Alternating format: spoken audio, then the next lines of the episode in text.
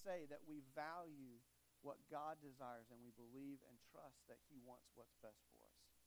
And I think if we were honest for ourselves, there would be times when we could say, no, no, our lives really don't reflect that. And we need to repent of that and we need to turn towards Him. James continues that discussion in chapter 4. And so we're going to take a look at that today. We're going to go through verses 1 through 12 this morning. We're going to kind of wrap up uh, this part of the book of James where he's talking about the choice we must make between godly wisdom and earthly wisdom, between the flesh and the spirit. So hopefully by now you found James chapter 4. Um, as we read, if you are able, would you please stand to honor the reading of God's word? Um, and we will do that together this morning. Chapter 4, verse 1. What causes quarrels and what causes fights among you? Is it not this, that your passions are at war within you? You desire and do not have, so you murder. You covet and cannot obtain, so you fight and quarrel. You do not have because you do not ask. You, do, you ask and do not receive because you ask wrongly to spend it on your passions. You adulterous people, do you not know that friendship with the world is enmity with God? Therefore, whoever wishes to be a friend of the world makes himself an enemy of God. Or do you suppose it is to no purpose that the Scripture says, He yearns jealously over the Spirit that He has made to dwell in us? But He gives more grace. Therefore, it says, God opposes the proud, but gives grace to the humble. Submit yourselves, therefore, to God. Resist the devil, and he will flee from you. Draw near to God, and he will draw near to you. Cleanse your hands, you sinners and purify your hearts, you double minded. Be wretched and mourn and weep. Let your laughter be turned into mourning and your joy into gloom. Humble yourselves before the Lord, and he will exalt you. Verse 11 Do not speak evil against one another, brothers. The one who speaks against a brother or judges his brother speaks evil against the law and judges the law. But if you judge the law, you are not a doer of the law, but a judge. There is only one lawgiver and judge, he who is able to save and to destroy but who are you to judge your neighbor? Let's pray. Father, we just come before you this morning and Father, as we read the, this passage of James, Lord, it, it hits us hard. Um, and he uses some language that is at times disturbing. Lord, he uses some things that cause us to, to look at ourselves intently.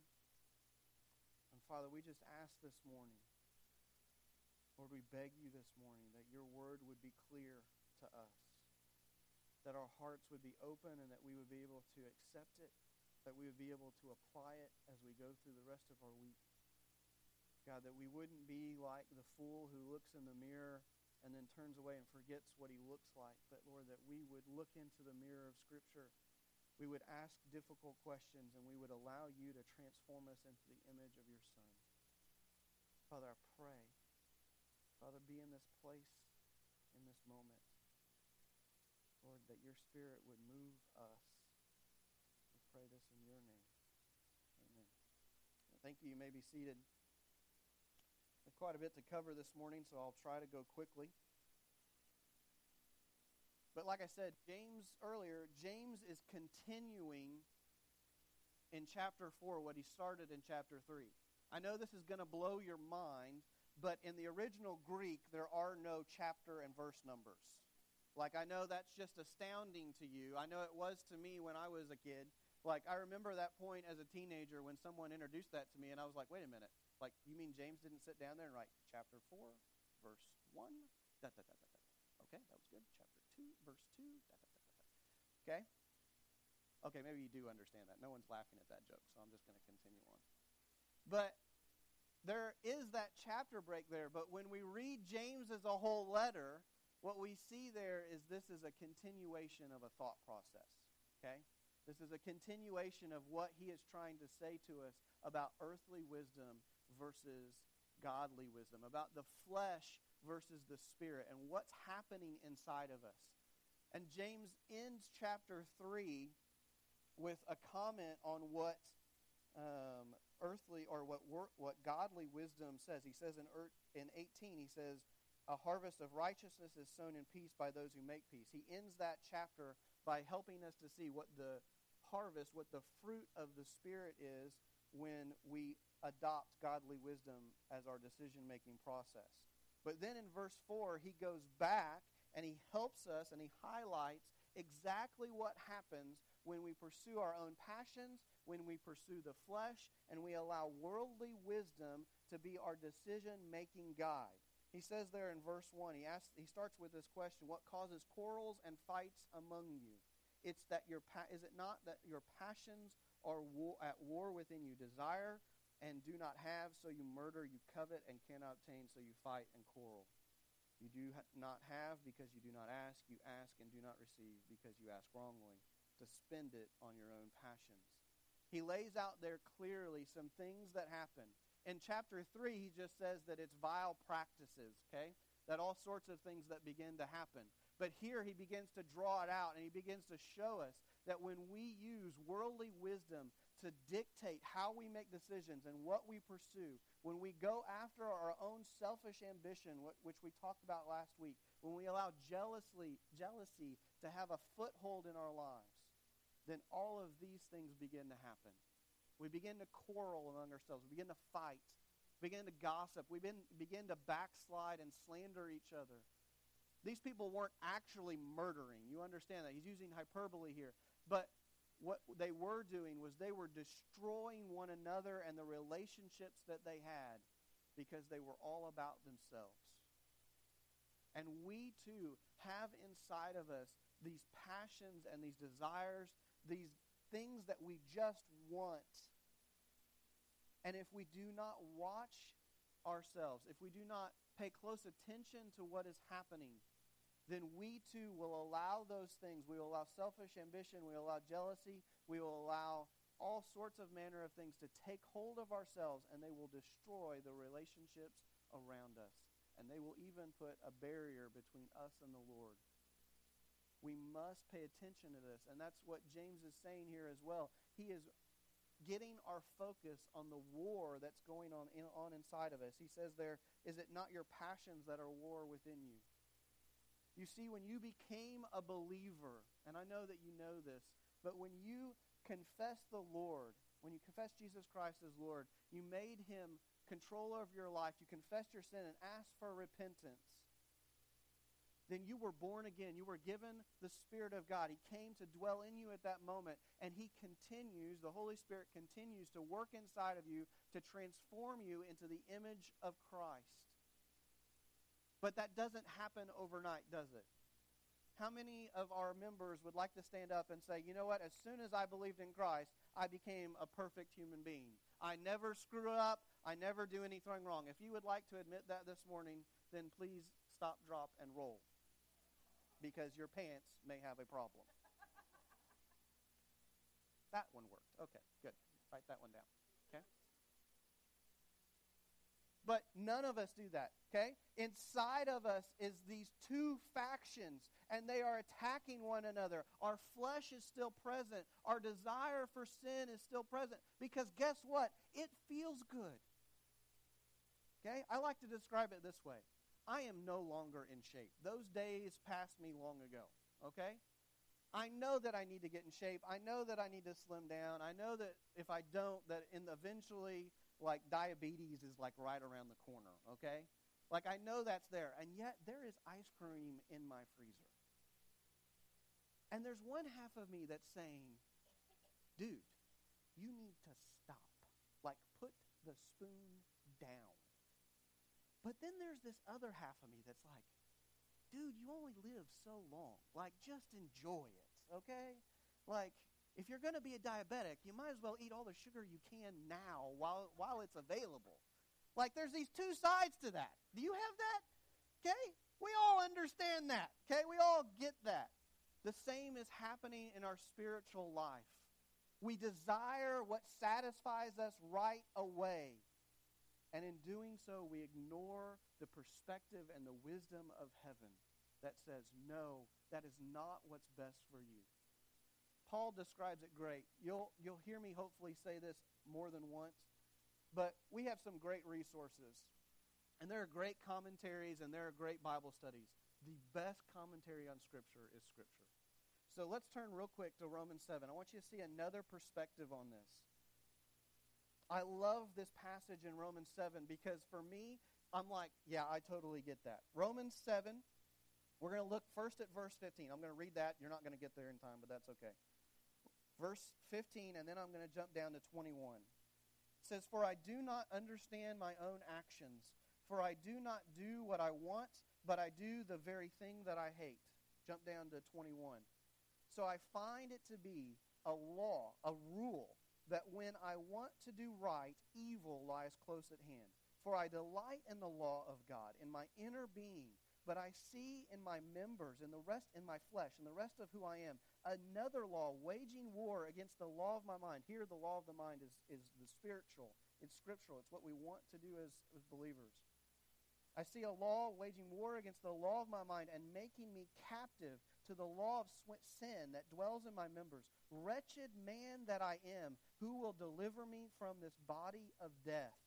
And then he gives the answer Thanks be to God through Jesus Christ our Lord. So then, I myself serve the law of God with my mind, but with my flesh I serve the law of sin. Paul beautifully paints this picture of this battle that rages within me. And I think all of us can identify that if you're a believer, if you're if you have truly been born again, then inside of you is that desire to obey the Lord, to obey Christ. There is a desire and a hunger to go deeper with him, to have a relationship with him that is meaningful, you look at people that have prayer lives and like God is just blessing them left and right.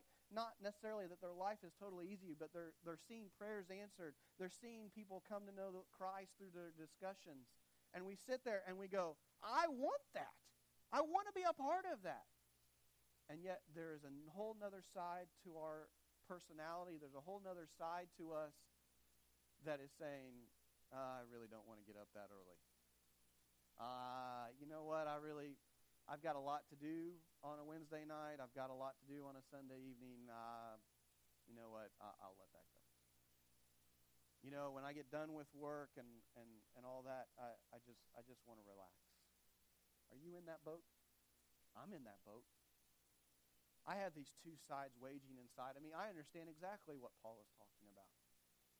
And James is trying to get us to focus on it because I believe that this is one of the main issues that we have in the church is that Satan has done an, a wonderful job, an amazing job of lulling us to sleep to the point that we don't even recognize that there's a battle happening. We don't recognize that there are two parts of us that are attacking each other, but rather we have been lulled to sleep and got, have gotten to the point where we just say, you know what? It's okay. I'm fine. I'm doing good. I go to church on Sunday. I read my Bible on occasion. It's fantastic. I'm going to make my own decisions. Life has been good to me. God has blessed me. Nothing's really seriously wrong. It's all okay. And we don't see what is going on inside of us. And James is saying, and Paul is saying, and all of Scripture is saying, you must understand that you are not finished yet. You are not a finished product that there is still a war being waged inside of you. Yes, you are saved. That is eternal. That is final. That decision has been made. But you still have these things inside of you that are going on, and you must identify that and then learn what to do with it. So, first, he says that there's a battle within us. Then he moves on here, and he calls us to be different. Verse 4 you adulterous people, do you not know that friendship with the world is enmity with God? Therefore, whoever wishes to be a friend of the world makes himself an enemy of God. Turn with me really quick to Matthew 7, or sorry, 624. Hopefully it's the right verse up there. Matthew 624.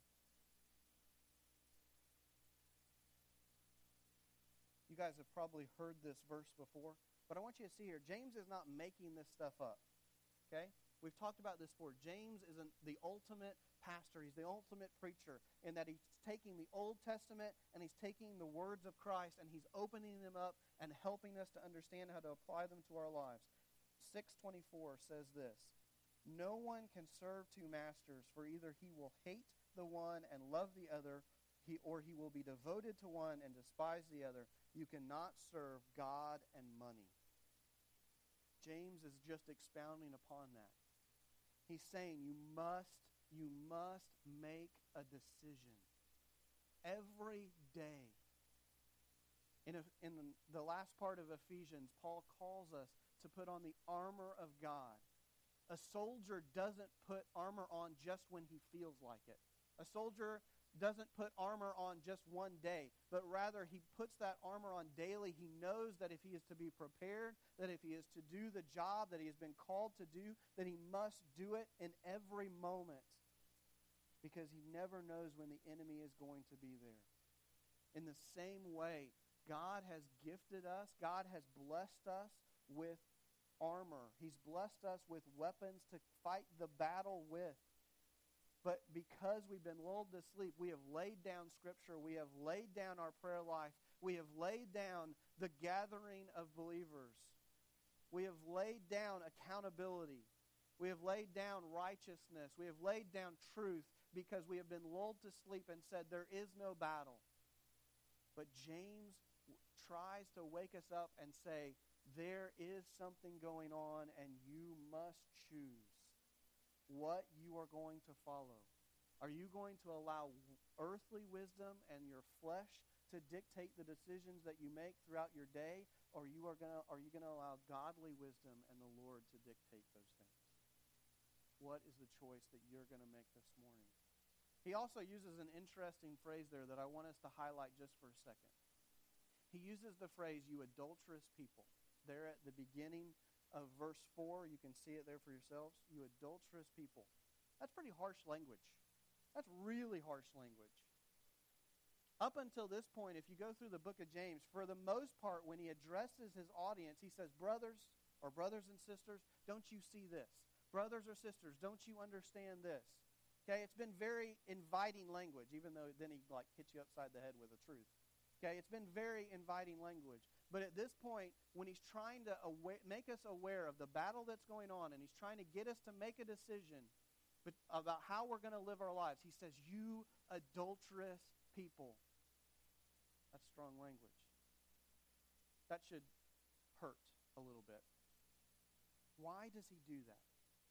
I believe he does that because he is speaking to a church, the early church, that was made up of primarily Jewish people, and he knew that they would hear that language and immediately relate it to how God spoke to the nation of Israel in the Old Testament. Go back through the Old Testament and try to count the number of times that God or one of his spokesmen goes and to the people of Israel and says, You adulterous people, what are you doing? Specifically, we can look at the book of Hosea and we get a great picture of what James and what the Lord is trying to share with us. The whole book of Hosea confronts the people of Israel and says, You are an adulterous people. At the beginning, if you don't know the book of Hosea very well, at the beginning of the book of Hosea, God asked the prophet Hosea to get married. And so he does. He marries this lady named Gomer. Why you would do that to a child, I do not know. But he, he says, You're going to marry Gomer. That had to get Hosea excited. And oh, by the way, she's probably going to cheat on you. She's going, she's going to have an affair. That really makes you want to get married, doesn't it? Like, thanks, God. Thanks for giving me a wife named Gomer. That's a, that's a blessing in itself. And thank you for predicting and telling me that she's going to cheat on me. I'm so excited about this marriage. I can't wait to enter into it. Okay? But that's what Hosea does. He gets married, and from what we can tell at the beginning of Hosea, the marriage starts off normally. Okay, they have a kid together, it seems happy. But then throughout the, the start of chapter 1, what begins to happen? Gomer begins to be unfaithful. And there's one and then another child that are born, and Hosea's like, Yeah, that's not my kid. I know that's not my kid. And, and Hosea is heartbroken over this. Okay? And then later in the book of Hosea, Gomer has gotten so far away from her relationship with Hosea that Hosea finds her and he has to buy her back. We don't know whether she owed debts. We don't know whether she had gotten into a gambling program. Most scholars believe that she might have been a slave, though the price is not quite right for that. But no matter what the situation, Hosea had to go, he had to scrounge together some money, and he had to go buy his wife back. That's how far Gomer had went. She didn't even belong to her husband anymore. He had to buy her back. And throughout the rest of that book, God helps the people of Israel to see that they are like Gomer. But that scripture still stands for us. See, you, if you are a believer this morning, have also entered into a covenant, into a relationship with God. You made him God, and he made you his child. And it is to be a special relationship, an intimate relationship. But when we allow our passions and our desires to make decisions for us, when we run after things that we should not run after, then we find ourselves trapped by that sin. We find ourselves so far away. People have used Hosea to say, well, this is a p- great picture of a sinner and when they're redeemed. My friend, you understand that she was already married to Hosea. Just like the people of Israel were already in a covenant with God, just like you and I are already in a covenant with the Lord if we are a believer. She had strayed, she had wandered away. And yet Hosea shows more grace. What a beautiful picture of what God does for us. Maybe this morning you are caught up in those passions and those desires and you have gone away and you're like, I don't, I don't understand. I, I, I can't ever get back. And you can look at the picture of Hosea. You can look at what we're going to read here at the end of this passage. God gives grace. We're all going to make mistakes. We're all going to wander at times. But we must make a choice to return, to come back to him. So, James wants us to understand that there's a battle going on. He wants us to make a decision. And then he paints a picture of the jealousy of God. Okay? He's painting this picture of us as adulterous people, okay? People that need to return to their first covenant, to their first love.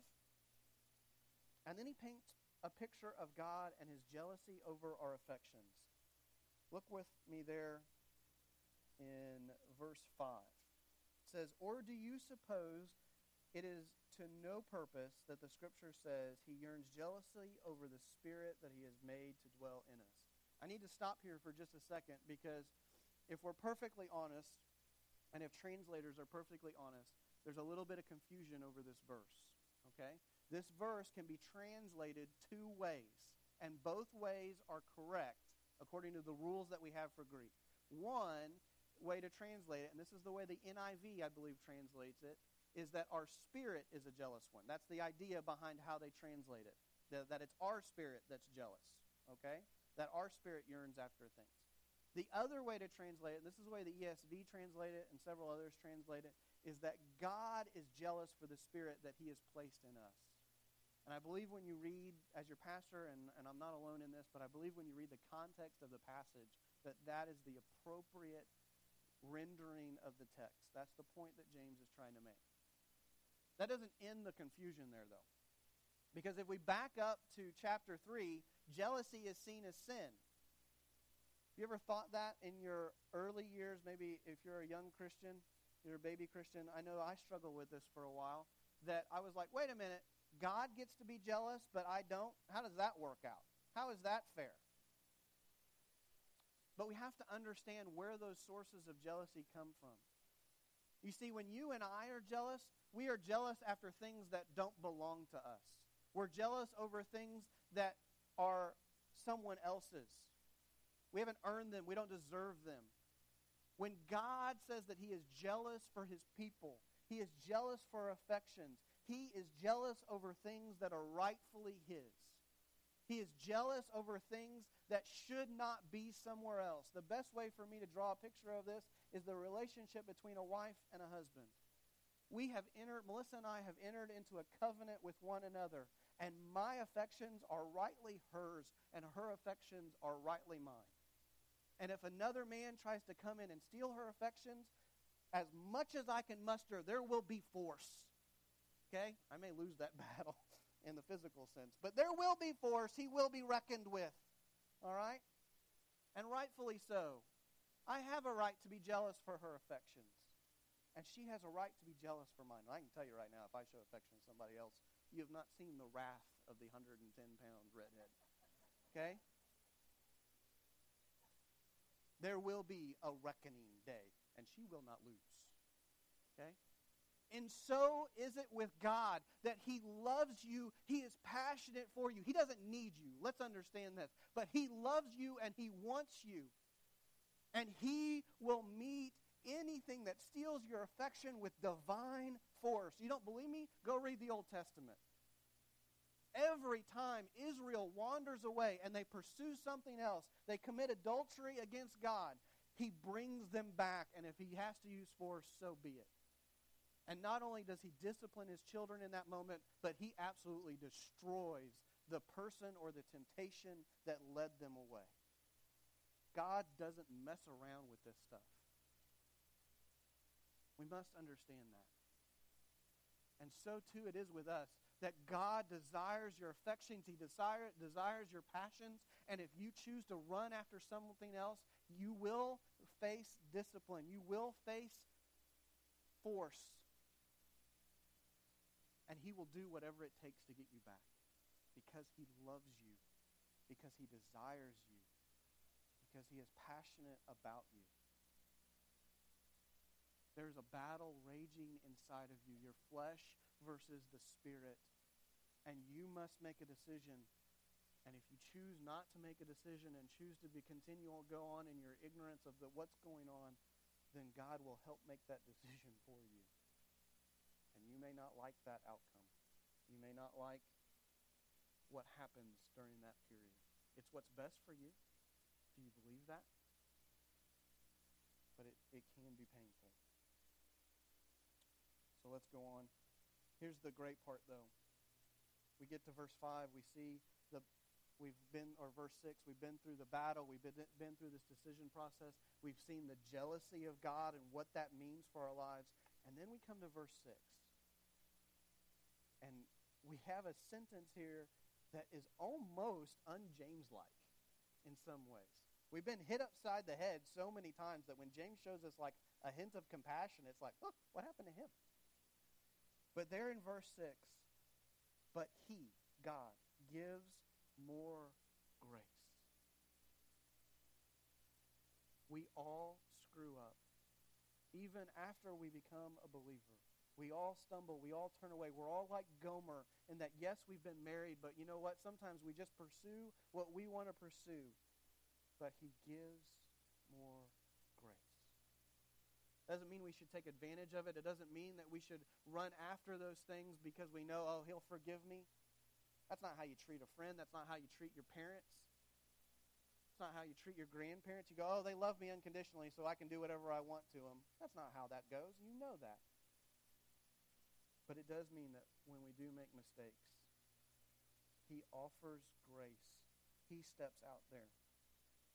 There's an ability for us to come home like the prodigal son and to experience the love of the Father. But that also takes a choice. And that choice is submission. We don't like that word, do we? That word submission kind of makes us kind of, especially as Americans, I think, it makes us kind of cringe a little bit. Because submission means that we must lay something down. We must give control to someone else. And this is where we come back to the question that we asked last week. Do you believe that what God desires for you, for your family, and for your church is what's best? Because if you honestly believe that, if you wholeheartedly understand that, then submission is easy. Submission is easy because you believe and you know with your heart that God loves you and that what he desires for you is what's best. When that is the case, then submission comes easy. James then goes through a list of commandments a list of things that happen when we submit to God, when we turn to Him, when we allow, when we make the choice to allow godly wisdom to run our lives. He says there in verse 7 of our text, Submit yourselves therefore to God, resist the devil, and he will flee from you. We need to embrace God. There in verse 8, it goes on. It says, Draw near to God, and he will draw near to you. We need to, again, this is a call to be aware of the battle that's going on, to understand that our passions are fighting in, inside of us. We need to be aware of that, and we need to just stop. We need to say no, no more, not today. You're not going to take me down that path. I'm not going to make that decision. I am not under your control any longer. I am a child of God. And turn and embrace him. Because he's standing right there. And if we do that, it says that the devil will flee, that he will run. Verse 8 there continues on after it says, it says, Draw near to God, and he will draw near to you. Then it says, Cleanse your hands, you sinners, and purify your hearts, you double minded. We must for me, that, that means we must remove obstacles. There are, all, there are things in all of our lives that cause us to walk down paths that we don't want to walk down. Maybe it's a television show, maybe it's an internet site, maybe it's a friend, maybe it's a hobby. But we all have things in our lives that cause us to stumble. They cause us to put our priorities in out of whack, to put something else above the Lord those things must be removed. Jesus says it this way If your eye is causing you to stumble, pluck it out. If your hand is causing you to fall, then cut it off. We must remove those things that are causing us to walk away from the Lord. And then verse 9, probably the happiest verse in all of Scripture. Be wretched and mourn and weep. I was using sarcasm there. Be wretched and mourn and weep. Let your laughter be turned to mourning and your joy to gloom. This sounds like a great way to live, doesn't it? James wants us to understand here, though, that we must take sin seriously because God takes sin seriously. That's right. I've heard of your former pastors, and I know their favorite phrases. Okay?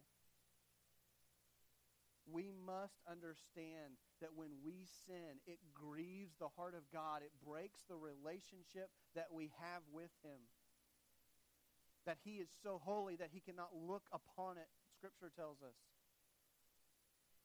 We must understand that. We must understand the seriousness of our sin. And when we do that, it will cause us to mourn. It will cause us to weep because we understand what we have done and, and the consequences of it. It will cause us to look at the cross and understand that He died there for us. That those sins that we commit had to be paid for.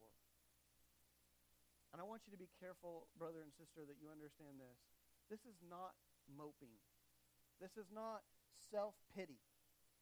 Paul says there in Galatians, I believe, that there is an earthly sorrow that leads to death, and there is but there is a heavenly sorrow that leads to repentance, that leads to life. This isn't, oh, woe is me, I'm a horrible person, please don't look at me because I just don't deserve it. This is a repent this is a guilt. This is a sorrow that understands that he died because of what I did and I desperately need him to forgive me. I desperately need that relationship. When is the last time, and I had to ask myself this a lot this week, when is the last time that you looked at your sin, you looked at the shortcomings where you have faltered, and you genuinely felt sorrowful over them? Where you genuinely understood that Christ died because you did that. And it caused you to fall to your knees and ask for forgiveness. It's a serious thing. Thank goodness for verse 10. Humble yourselves before the Lord and he will exalt you.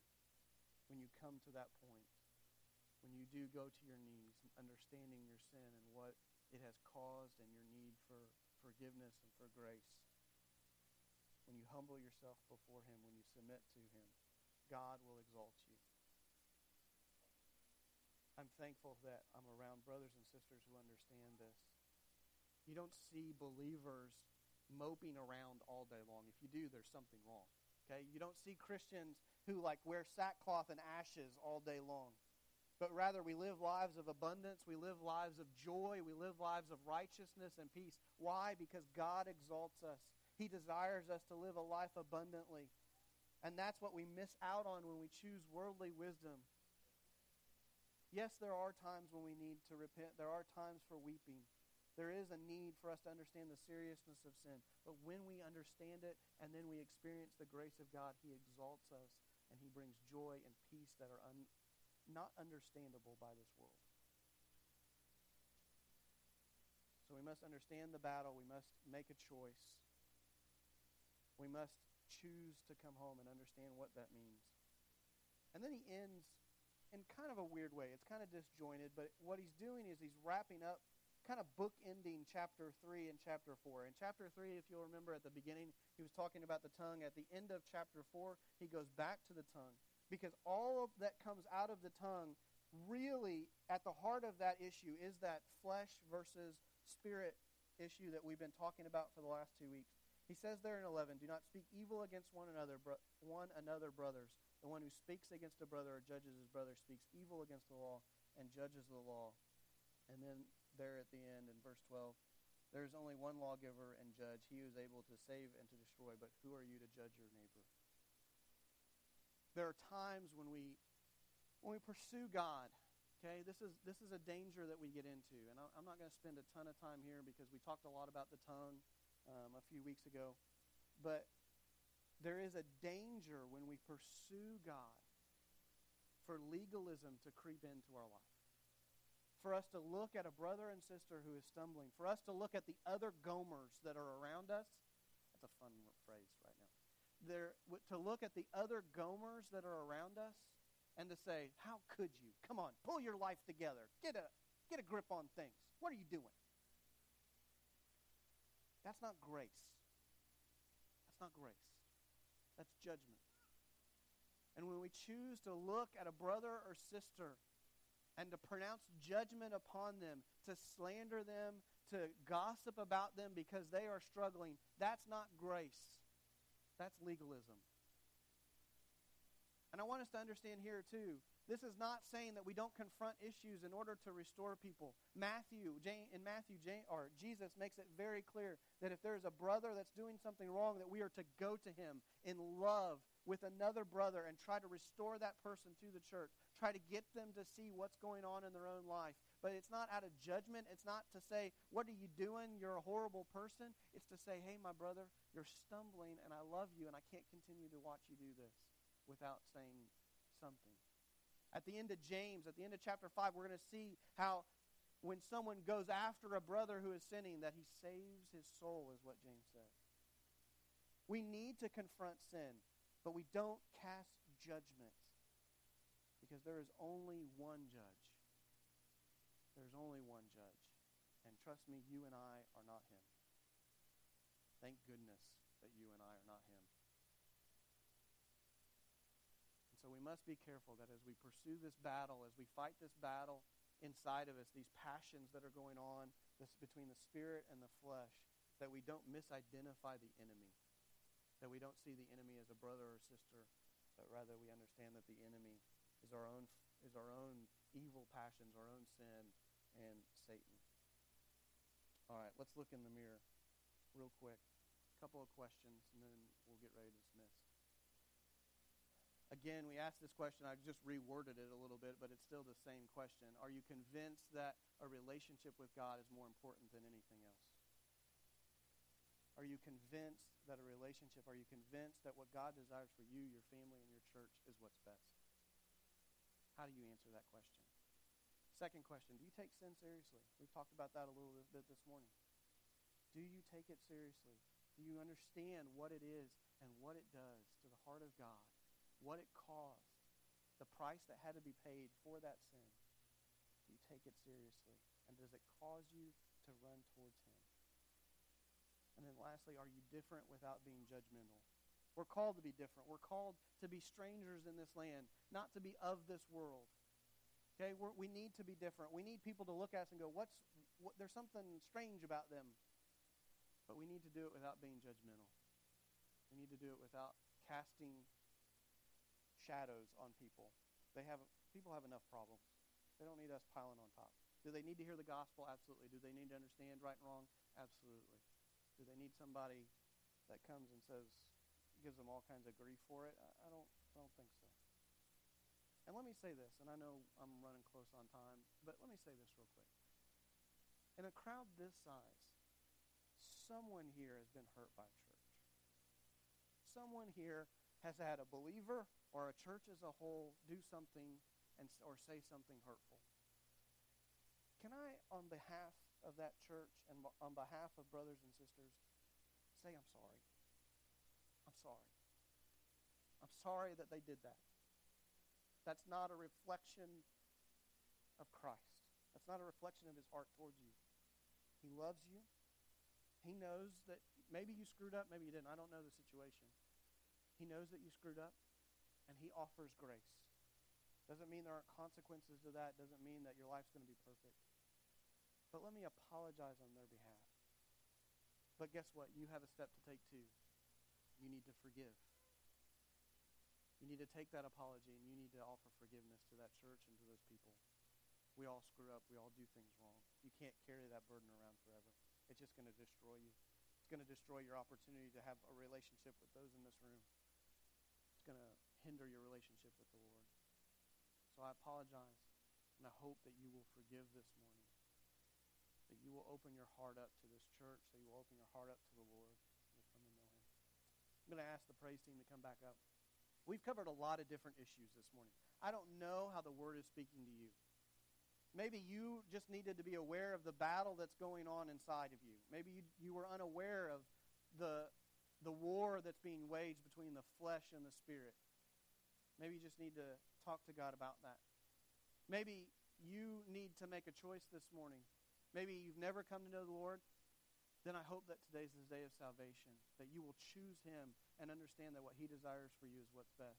Maybe you're a believer here and you've fallen away, or you've allowed this the flesh to control your situation, to control your decisions, then I hope this morning that you will make a choice to return, to submit, to humble yourself before Him, to weep over that sin, and then allow Him to extend grace to you. Maybe you're here this morning and there's a whole host of other things going on. I hope that this morning you will respond, that you will have a conversation with the Lord. You will talk to Him and allow Him to speak into your heart this morning, whether that means coming to the altar, whether that means bringing someone else to the altar and allowing other uh, brothers and sisters to pray for you. I don't know what that looks like, but you be obedient this morning. Let's pray. Father, we just come before you, and Father, we're thankful for who you are. We're thankful that you love us. You don't need us. You have no deficiencies in you whatsoever. And so the fact that you choose to pour your grace and your love onto people that are sinners is, is just mind blowing to me. The fact that you call us your children, that you have adopted us and made us your own, astounds me. The fact that when we run away and we do stupid things, that you choose to show grace is amazing. Father, help us to remember that this morning. Lord, help us to find our joy and our passion in you as we pursue you and as you pursue us. Father, I pray this morning that we as a church would respond to you however you would have us to do. We pray this